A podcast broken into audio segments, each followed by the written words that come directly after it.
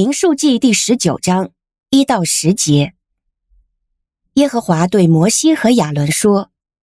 耶和华所定的律法的条例是这样说：你要吩咐以色列人，把一头完全没有残疾、未曾负过轭的红母牛牵到你这里来。你们要把牛交给以利亚撒祭司，他就要把牛牵到营外，在他面前把牛宰了。”以利亚撒祭司要用指头蘸牛血，向会幕前面撒七次，然后在他面前把牛焚烧，牛的皮、肉、血和粪都要焚烧。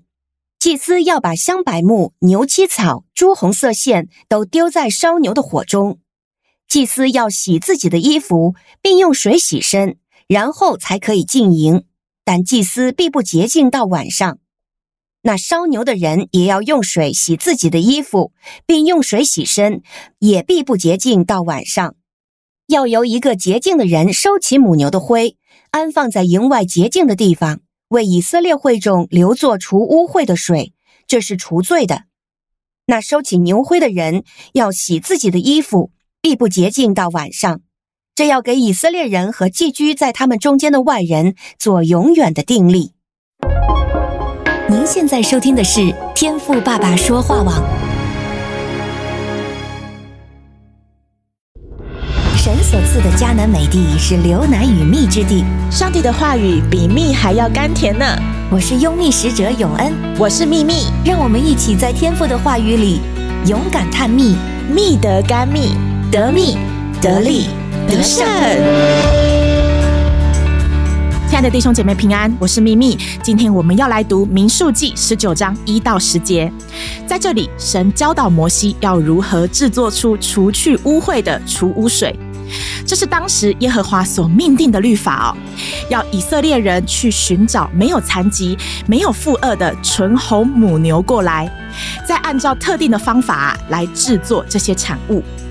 那当我们细心的去体会祭司和以色列人他们在这件事情上的付出，那绝对是付出了非常大的心血啊！你看，这不是只要找到一只健康的母牛这么简单哦。神吩咐要他们寻找的是一只纯红色且没有瑕疵的母牛，所以就是说有斑点的不可以，鼻子打过洞去工作过的神也不要哦。所以，对犹太人来说，要找到这样的一只红母牛，根本就是要他们在大海里捞针那么样的困难呐。那根据资料显示啊，从摩西时代到西律王建造圣殿这当中的两千年的时间，以色列人也一共才找到八到九头这样子的红母牛。那找到后，交在祭司的手上呢，就要开始一系列繁复的流程。所有参与制作的童工呢，都要付上不洁净的代价，完成这个制作手续，做出在当时能为神子民除去罪孽和污秽的万能除污水。那感谢主的恩典，现在的新约时代呢，我们不再需要投入这些心力去参与这样子的制作流程，因为独一无二的弥赛亚基督在这个世界上不会再有第二位。耶稣基督是神唯一的独生爱子，他在十字架上所献上的宝血，已经为世人为了我们的罪向神献上了赎罪祭，就如同当年在这里所说的除污水有一样的功效哦。感谢主，基督的宝血是新约时代的万能除污水，只要借着心里相信，口里承认，我们就可以借着基督与神和好，与圣洁有份。这个比纯红的母牛还要难找的原物料，神所钟爱的独生爱子，这独一无二的弥赛亚耶稣基督，已经为我们担当了重担和罪的刑罚。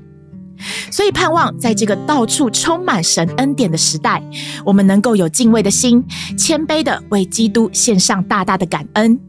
并且要知道这罪孽的除去本是一件多么困难的事情啊！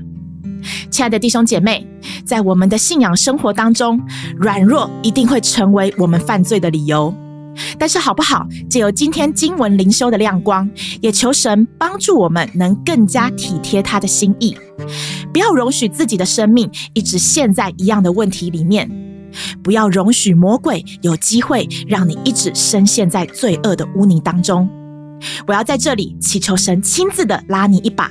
透过基督的保险洗净我们身上一切的不义。求神帮助我们打开灵里的五官，